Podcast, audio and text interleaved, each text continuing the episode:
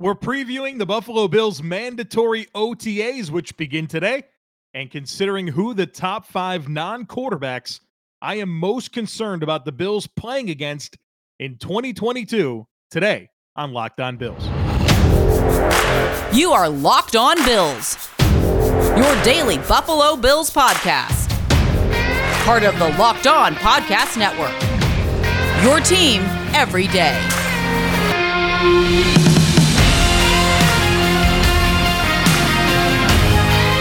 What's up, Bills Mafia? It's Joe Marino from the Draft Network, and I'm your host of Locked On Bills.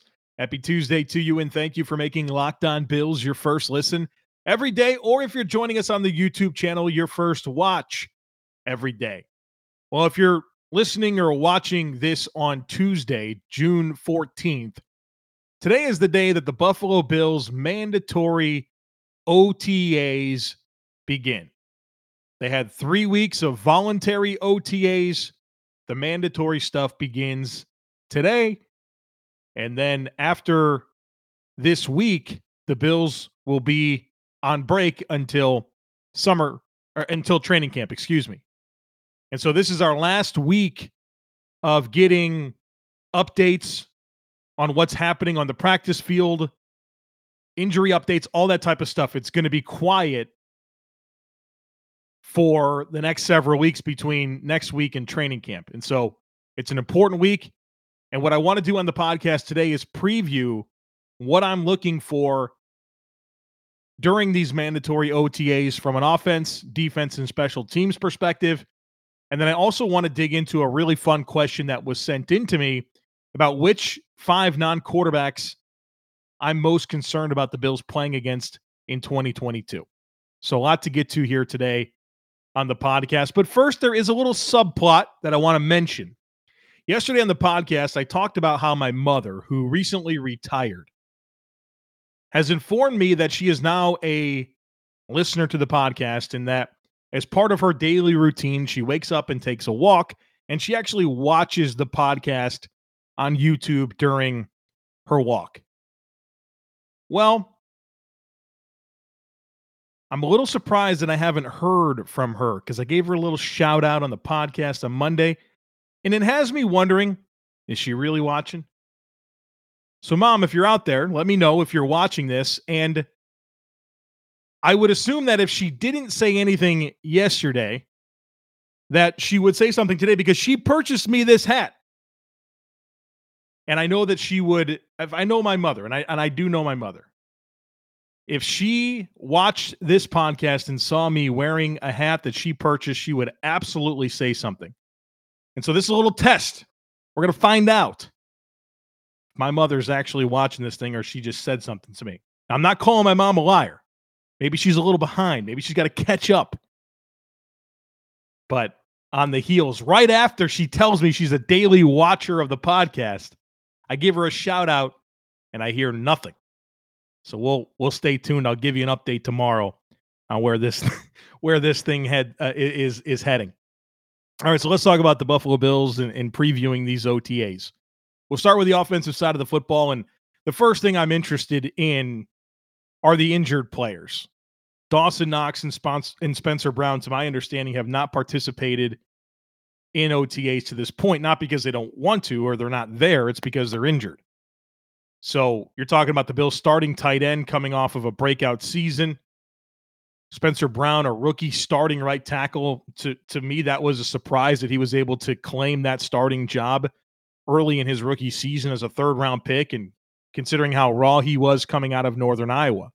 And I thought he had some really, really high level moments. And you know what? He is physically. He's one of the best athletes in the entire NFL, regardless of positions. And so I'm very excited about him, but he hasn't practiced to this point. And we haven't received much in the way of in depth updates as to what's going on with them and when they're supposed to return. But I am interested in finding out if they're available this week and if questions are directed towards Sean McDermott that gives us an understanding if they're going to be ready for camp.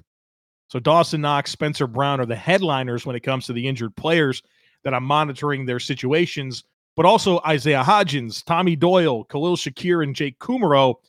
You know, there's been instances where they've practiced and not practiced. And I, I understand that that's injury related. And so I want to see if they're healthy. And if not, you know, see if we can figure out what the extent of these injuries are and if there's going to be a prolonged absence that potentially uh, works into training camp and these guys aren't ready to go to start camp. So that is first and foremost on the offensive side of the football. But there are three other things that I'm very curious about. And after the injuries, I'm really interested in this offensive line.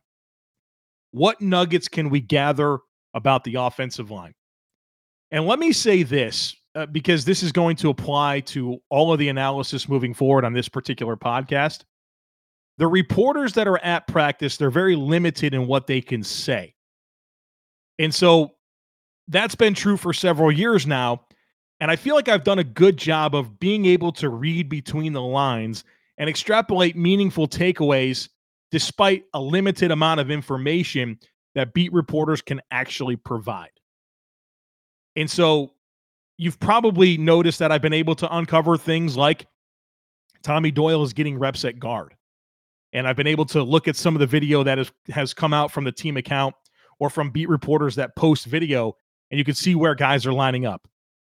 And I'm going to be scouring through all of that in the coming days to get you the best information that I can regarding what's going on during OTA practices. But this offensive line is certainly something that I'm really interested in.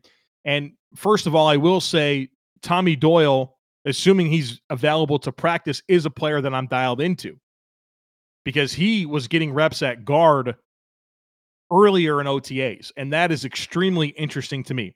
Not that I anticipate Tommy Doyle starting for this team, but him getting reps at guard and him continuing to get reps at guard signals to me that they view Tommy Doyle as a potential successor to Roger Saffold. I'm very excited about Roger Saffold, Pro Bowl caliber player, but he's an older guy and he signed a one year deal. I'm not sure that he's going to be part of the mix beyond this season. And so you start to think about, well, who's going to start at guard opposite of Ryan Bates in 2023? Could that be Tommy Doyle? That would be awesome if it was, right? He's an insane athlete in terms of size and athletic testing. And maybe some of the issues that he has at tackle can be mitigated at guard. Now, you typically don't see six eight offensive linemen with like 34 plus inch arms playing guard. But the Bills are certainly certainly interested in giving him a look there. And so I'm going to be dialed into whether or not he continues to get reps at guard, which gives us really good clues about the trajectory and path for Tommy Doyle moving forward. The other thing regarding the offensive line that I'm going to be dialed into is Ryan Bates and Roger Saffold. And we've talked a lot about who's the right guard and who's the left guard. And I've given a lot of analysis about Roger Saffold and how literally for the last however many years since 2016 he's played on the left side. And the overwhelming majority of his snaps in the NFL have come at left guard. And then where things get a little complicated is because Dion Dawkins played so good next to Ryan Bates when he inserted himself into the lineup at left guard. And do you really want to disrupt that? If if Roger Saffold's a one year thing, do you want to just kind of keep Ryan Bates at left guard and continue that chemistry that was formed? And then you think about on the right side where you have a rookie right or not a rookie anymore, but a second year right tackle in Spencer Brown and playing next to Roger Saffold, you think that could be a benefit to Brown. Well, based on what we've been able to gather to this point through video, it appears that Roger Saffold's the left guard and Ryan Bates is the right guard. Will that continue? Will we see it any other way? OTAs will be a nice little opportunity for us to gain some insight into what side of the line of scrimmage Ryan Bates and Roger Saffold are playing, whether that's left or right. The second thing offensively, after injuries and after some offensive line nuggets, is the wide receiver pecking order. I'm really fascinated by this. And we talked about it a bit yesterday on the podcast, where if the Bills keep six receivers, there's probably not a spot for Tavon Austin and Isaiah McKenzie. Unless they keep seven receivers, which I think is probably unlikely. And this is obviously assuming everyone's healthy. If if a guy gets injured, then that really shakes up everything and it opens up a lot more opportunity. But we have to operate in a world where that doesn't happen in terms of analyzing and breaking this stuff down. So I'm going to be paying very close attention to Tavon Austin and Isaiah McKenzie and who they're getting reps with and against. You're not going to read a practice recap from Joe Buscaglia or Matt Parrino or Sal Capaccio or John Scott or whoever's going to break this stuff down. You're not going to read a practice recap that says Tavon Austin got first team reps this percentage of the time, or Isaiah McKenzie or Jamison Crowder or anything like that. But what you will be able to read is analysis that says things like Tavon Austin caught a pass from Josh Allen and he was covered by Taron Johnson. Well, that's pretty telling, right? That that's clearly a first team offense rep versus a first team defense rep. That's a lot different than hearing Isaiah McKenzie caught a pass from Matt Barkley and Chris Christian Benford was was guarding him. Right? That's that's a third team rep.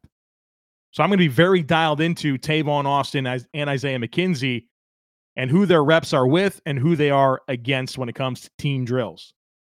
And I guess the same could be said for other players as well, but I'm really interested if they can both make this roster. And this will give us some clues as to where they're both at. The other two receivers that I'm very interested in are Khalil Shakir, the Bills' fifth round pick. We're all very excited about him. Many people think he was a steal.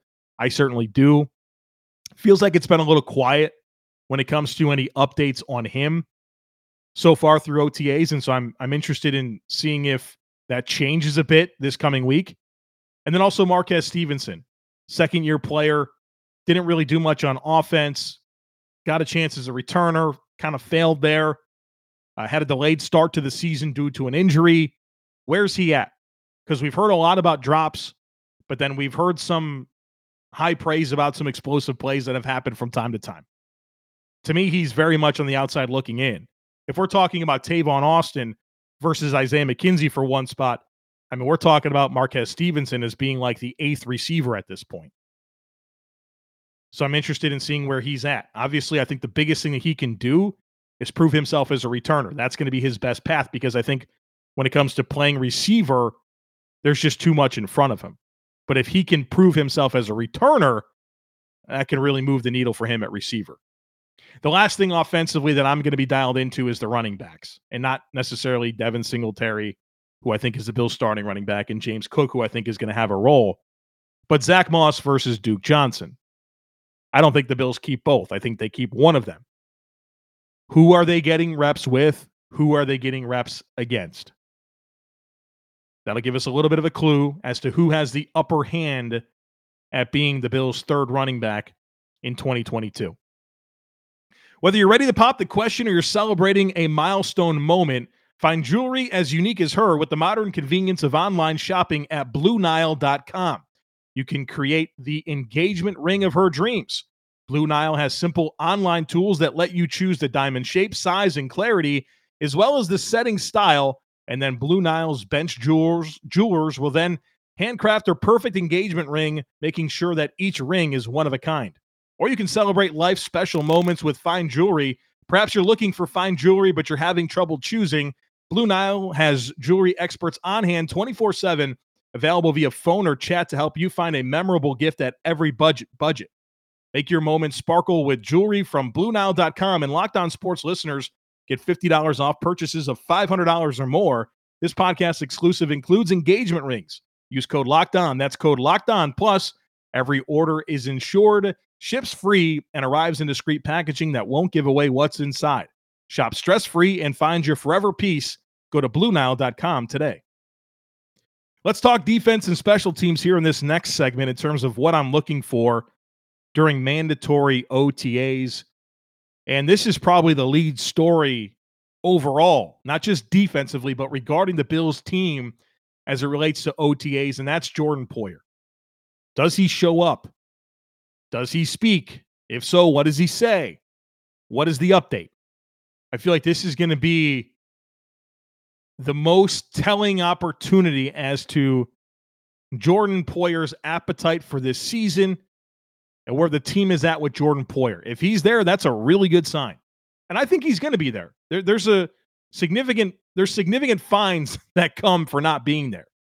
And for a guy that's looking to maximize his earnings potential in the NFL, getting fined probably doesn't uh, achieve that goal. So is he there? Does he speak? What's the update? What does Sean McDermott say? We're going to get something. If he's not there, that's going to say a lot. If he is there, what does he say? I'm very, very curious. And then I'm kind of curious what the domino effects are from there. We heard from Leslie Frazier last week, and he commented on Nick McCloud getting some run at safety. That's interesting to me. What about Christian Benford? Does he start getting some run at safety after having some struggles at corner based on some of the practice reports that have come out? And then the X factor, Siran Neal. You know, Siran Neal obviously re signed to this team because he's a special teams ace. But I'm interested in his role on the defense. At Jacksonville State, this guy played linebacker, slot corner, safety, outside corner. He played all over the place. Does he get some run at safety? Is he a player that we should be thinking a little bit more about as an option, both short term and long term? So that's definitely something that I'm going to be dialed into this week. The safety position overall, Jordan Poyer, Siran Neal, Nick McCloud, Christian Benford, all that stuff is very interesting to me. Number two is sorting out this linebacker depth. What nuggets can we get on guys like Tyrell Dodson, Terrel Bernard? Are they getting opportunities to run as the third linebacker on defense? Now, we're going to have to read between the lines to find out, but I'm going to be dialed in on any information we get regarding Tyrell Dodson and Terrel Bernard. You know, if we see something along the lines of Terrel Bernard was in coverage against Dawson Knox, that's going to tell us a lot. And then there's kind of those surprise players like an Andre Smith who's facing a six game suspension. Where does he sort into these things? Marquel Lee, a veteran player, the Bills brought back after having him as part of the team last offseason. And then Joe Giles Harris, who's, you know, he was on the practice squad last year, got called up a few different times. Can he force the issue when it comes to this Bills linebacker depth? But that third linebacker spot is is something that I'm curious about. It seems like Tyrell Dodson might have a real chance there. Terrel Bernard comes in as the, you know, as a third round pick. I want to see how this sorts itself out. Number three on defense, cornerbacks. I'm obviously interested in anything we can get on Kaiir Elam and how he's looking and who he's lining up with and against. Is he starting right now? I think he's going to start this year. I've said that. First round picks have always started under Brandon Beane and Sean McDermott. I don't think Kaiir Elam would be any different. But how's he looking? I'm curious there. And then I'm very curious about some of the depth at corner. Cam Lewis is a player that's been around for a while. What are we hearing about him? Is he playing slot? Is he playing outside? And then, of course, Tre'Davious White. Don't anticipate him to participate, but is there an update? Will Sean McDermott say we expect him to be ready for training camp? I don't think that's going to be the case, but I don't know. There's part of me that hopes we hear that. What kind of updates can we get regarding Tre'Davious White? And the update might be he's on track and he's working hard because that's what it's been so far. But what does on track mean? On track for week one? On track for some point during training camp? On track for nine months from his surgery, which is, you know, into the season. What does on track mean? Would love to get some good information as it relates to Tre White. Then the last thing regarding the defense is the young defensive ends. And I'm going to take Gregory Rousseau out of this conversation because that guy started every game for the Bills last year and played well. He's going to start for the Bills this year. I'm talking about AJ Epenesa and Boogie Basham. Where are they at? Because the comments from Sean McDermott and Leslie Frazier have been very direct as it relates to those players. Sean McDermott came out and said it's time for those guys to make their mark on this defense and not in a supporting role, but in a primary role. I agree. Those guys are in line to play 30, 35% of the defensive snaps for this football team. Where are they at? Is there confidence building regarding those players?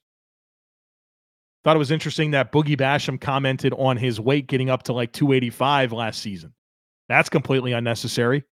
Maybe that was because they wanted to reduce him inside and play him in the B gaps a little bit more. But if he played in college around 265, 270, 285 is not a spot where he's going to be comfortable. And we've heard some comments about how he's cut back weight and looks like his body's different right now. So I'm dialed in on everything and anything Boogie Basham and AJ Epenesa because those guys are scheduled to play. And then, of course, real quick on special teams, the punter competition Matt Araiza versus Matt Haack. Who's doing the holding? So far during the media sessions where they can actually view practice, they have not seen Matt Araiza do any holding. Will that change this week? And if so, what does it look like? Does Tyler Bass kick field goals differently with Matt Haack versus Matt Araiza? That's the type of stuff that is going to influence who this team's punter is. And to this point, we have no understanding of where Matt Araiza is as a holder. So I'm dialed into that. And then, of course, the punt return situation. Who is getting the chances to field punts? Is it Isaiah McKenzie? Is it Khalil Shakir? Is it Jamison Crowder? Is it Tavon Austin? Is it Marquez Stevenson? Someone's got to win this job. Who is getting those opportunities? That's something I'm very interested in when it comes to the Bills and OTAs this week. BetOnline.net is your number one source for all your betting stats and sports information. Find all the latest sports developments, news, and odds, including this year's NBA championship, the NHL, conference finals, Major League Baseball, and of course, the latest fighting news from MMA and UFC to boxing. BetOnline is your continued source for all your sports wagering information, including live betting, esports, and more. So head to the website today or use your mobile device to learn more about the trends and the action. It's BetOnline, and it's where the game starts. To close things out today, I want to respond to a question that was submitted to me by Jared. And this was probably a herd mentality question, but I thought it was good enough to kind of do a standalone segment on. I don't know if good enough was the right word, but it was something that I wanted to kind of break out a little bit more and really examine as a standalone segment as opposed to just within the mix of the 12 or so questions I get to each week on herd mentality. So the question from Jared is Who are the top five non quarterbacks you are most concerned about the Buffalo Bills playing this year? And Jared offered his own list and I'll give that to you now, and then I'll give you my list. His list in order number one, Tyreek Hill, wide receiver, Miami Dolphins. Number two, Aaron Donald, defensive tackle from the Los Angeles Rams. Number three, Travis Kelce, tight end from the Kansas City Chiefs. Number four, Derrick Henry, running back from the Titans. And Ja'Marr Chase, wide receiver from the Cincinnati Bengals. And after I went through and looked at this, my my list is really different than Jared's. We have two players that are the same, and obviously three that are different. And so I'll give you my five and, and talk about why, and then comment on why some of the players that Jared had and maybe some of the players that you're thinking about didn't crack my top five. Now, I will say that it's pretty close when you talk about number five, six, seven, and eight, right? You can make a, a case for a lot of different guys. But just being honest with the way I feel about it and my concern level of the Bills having to play against that player, these five came pretty easy to me. Number one for me is Aaron Donald. Aaron Donald's the best non quarterback in the NFL he's unbelievable. He's one of those players that is a huge part of NFL history when it comes to defense. One of the best defensive players ever. And he's in his prime. He's a really good player.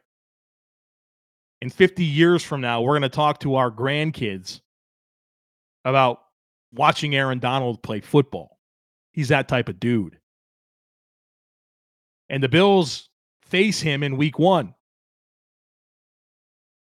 They face him in week one with some newness to this offensive line in terms of personnel, in terms of coaching, scheme, right? It, it's it's a tough assignment for Ken Dorsey and Aaron Kromer and Roger Saffold and Mitch Morse and Ryan Bates in week one. You talk about offensive line being the sum of five players working together to a- achieve a common goal. Well, here's the biggest mis- mismatch player in the league in Aaron Donald. Now, I like the Bills' athleticism that they have on the O line, but Aaron Donald's going to make plays, and he's the type of guy that can wreck your game plan. And hopefully, the Bills have a good plan to deal with Aaron Donald because he's the guy that I'm most concerned about playing this season. That's a non quarterback. Number two for me is a player that did not make Jared's list, and that's TJ Watt, Pittsburgh Steelers, edge rusher, week five. You saw what he did against the Bills last year in week one. Guy was a defensive player of the year last year, over 20 sacks. He's a really good player. So I think about him and, and him being a left side player. And you think about Josh Allen, and, and so much of what he does is escaping right, making plays. Well, here's TJ Watt. And the Bills have played him, you know, several times recently, but not with Spencer Brown at right tackle, right? It's been David, it's been Daryl Williams in the previous opportunities that the Bills have had against Pittsburgh and TJ Watt. So again, another player, week five, pretty early in the season. Tough assignment for Mr. Spencer Brown or David Quessenberry or whoever's going to be at right tackle. Number three for me is another defensive lineman, Myles Garrett from the Cleveland Browns. Did not make Jared's list. Number three for me. Myles Garrett is a guy that I can see being the defensive player of the year in 2022. He's a good player. Uh, the Bills played him a few years ago in a game that the Bills lost against the Browns. Myles Garrett made an impact then. He's a tough assignment. I know Dion Dawkins is a really good left tackle, but Myles Garrett's one of those freak pass rushers. When you think about game records at defensive end, you think about the Bosas, think about TJ Watt, you think about Myles Garrett, think about Von Miller. Myles Garrett is a game wrecker. Tough assignment for the Bills. Now, unlike TJ Watt and Aaron Donald, who come in the first five weeks of the season, the Bills face Myles Garrett in week 11. And so you'd like to think that the offense has hit its stride and the offensive line has come together, making it a bit of a,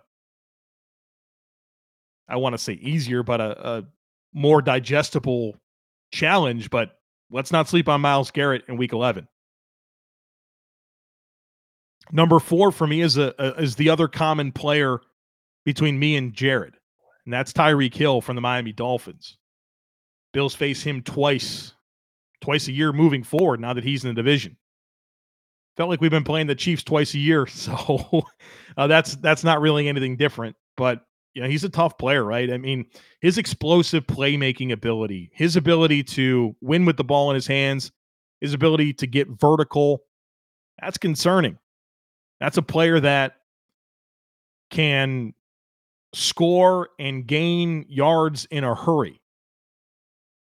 You could be up 10 against Tyreek Hill, and he can catch a bomb, and all of a sudden it's a one score game.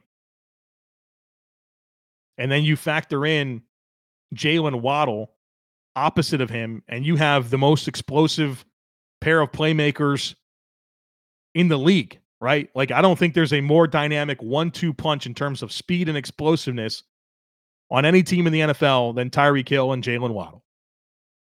You can scoff at Tua being their quarterback all day long, right? That's fine. Eh, that certainly somewhat makes it more digestible to handle those players because you don't think they have the right quarterback. But this is certainly an opportunity for Tua. That's, you know, he's facing a make or break year. The Dolphins have multiple first round picks in next year's draft. He's in a, a quarterback friendly system under Mike McDaniel. And they've got dudes, right? They got the offensive line figured out. They've signed running backs. They have receivers. Tua has everything he needs. They have a good defense. Tyreek Hill certainly a player that I, I get nervous about playing against.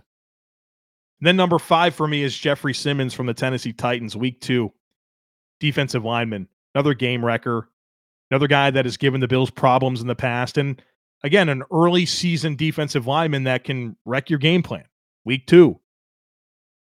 So you deal with Aaron Donald in week one, Jeffrey Simmons in week two. He's a phenomenal football player. Another big test for the Bills' offensive line.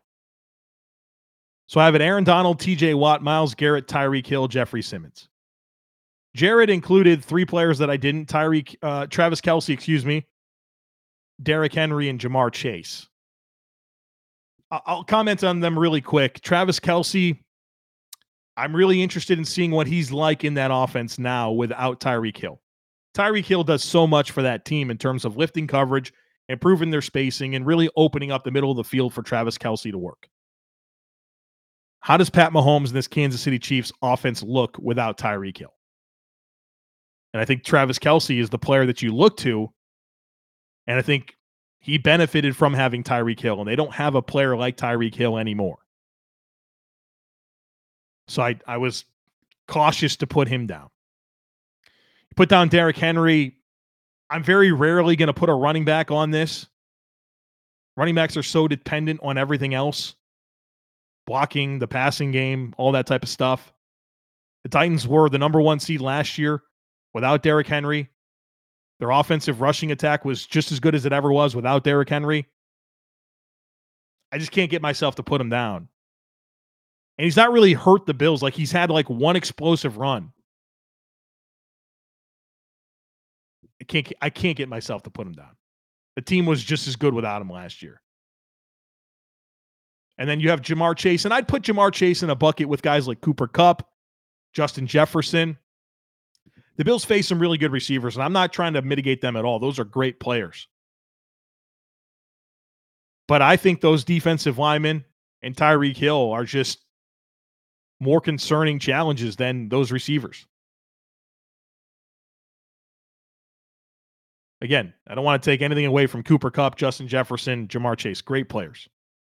I'm more concerned about the defensive lineman, and I'm more concerned about Tyreek Hill more than any other wide receiver. I would love to hear your list. This is this was fun for me to go through.